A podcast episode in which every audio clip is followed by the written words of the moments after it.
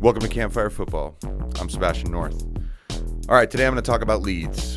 And if uh, you don't know what happened in this recent sort of media explosion about them, I'm going to try and give you sort of my idea of the whole context of the story. All right, so Karen Carney just got absolutely pasted on social media because Leeds put on their Twitter page some comments that she made about their the way that they play and their season. It made the hierarchy really mad. Club president made a post on Twitter. All hell breaks loose. But let's go back, because this has to do, in reality, in all reality, this starts with Leeds' playing style, okay? So just to give you a little understanding of what makes people sort of go crazy when it comes to talking about Leeds. Uh, they're, they've had these results this season. They've had a four three loss, a four one loss, twice actually, three one loss, six two loss. They have also won four three, three nil, five two, and five nil, okay? Exciting. Exciting games. If you're, like I said, if you're a neutral, you have to love this. Now, Leeds fans, you have your own opinion. If some of you want this to be, if you feel like it's, you know, too many goals conceded, fine. This is your opinion on your club. That's fine. But I think it's really, really interesting the way that there are a lot of pundits trying to say that Leeds need to change their playing style in order to, I don't know, survive in this league or to be as successful as the idea that they themselves want for Leeds. I don't really know. I don't really know where the criticism is actually coming from, because this is a newly promoted side who is awesome. They're just great to watch. Now, Paul Merson came out after the Man United game that they lost six to two and basically questioned whether or not the players would eventually just get fed up with this and be done, and just and that the manager would just lose them, right? Seemingly having forgotten that they beat Newcastle five one just a few days earlier. So after that comment was made, Bielsa, before the Burnley game, which they won one nil and ground out a result, very uncharacteristic for the way Leeds are supposed to play, he addressed the press in a pretty, I mean, he went ahead and took some shots at, at, at basically the overall media. And basically, I, I I would actually suggest you go and watch the video of him speaking. Um, yes, he's got his interpreter because he speaks in Spanish. I don't want to go ahead and just read quotes from him. But his general point is that there are large portions of the media landscape who are not so interested in real analysis, right? Everything is based on the results that you get and the goals that are either conceded or scored. And if you concede goals, it must mean your style of play is wrong. Or it must mean that one or two things are a clear and obvious issue that you have to fix now, because we all, as people outside, we see it. Fix it, fix it, right? That's sort of the vibe you get from so many of the pundits. And also, I think a lot of fans. I mean, on social media, some of the stuff that you see is is hilarious. It's people who actually think they know more than professionals who have been doing this for their entire lives, right?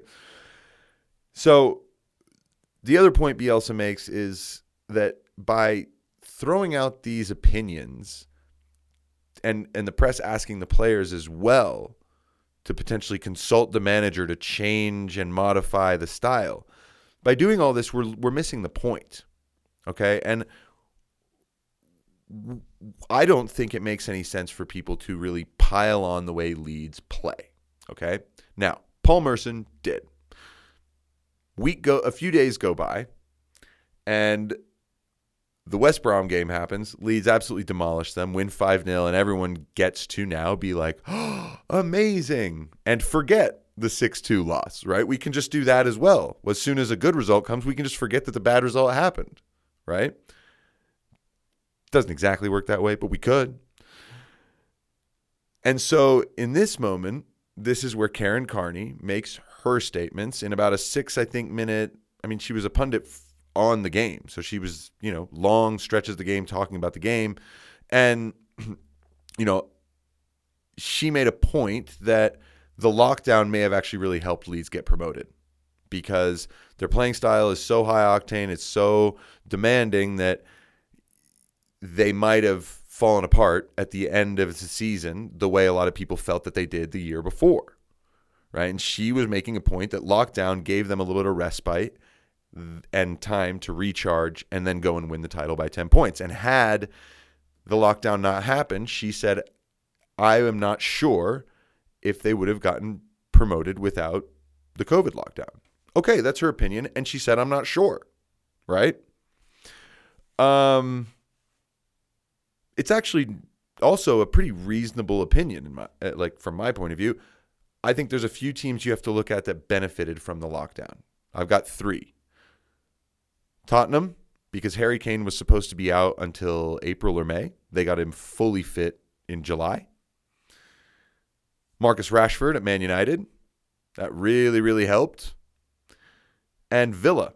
And Villa not because a player came back that, that they had hurt, but because they actually were able to take the time to look at a thirteen-game stretch and go, here is how we're going to survive. We're going to fix these defensive issues. We're going to put it all together and make it work. And it did. And there are some teams that struggled because of the lockdown. They lost momentum, right? I think that Sheffield United, Leicester, they lost some momentum. And and and it and I think Wolves also. Wolves were doing a lot better before the lockdown. So whether it helped, whether it didn't, whether it has to do with your style of play, no one really knows. And in the end, it it just kind of the way things worked out.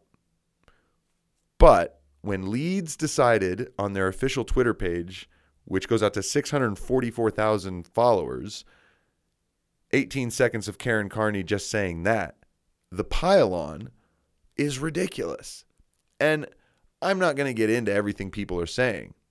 First of all, the one question I want to bring up is, why did Leeds get so spiky about her comments specifically? Why did they need to put her on blast versus any number of people who over the last six months have said all kinds of stupid things about Leeds, right? So my question overall in this is how we react. How we react, because this is a game.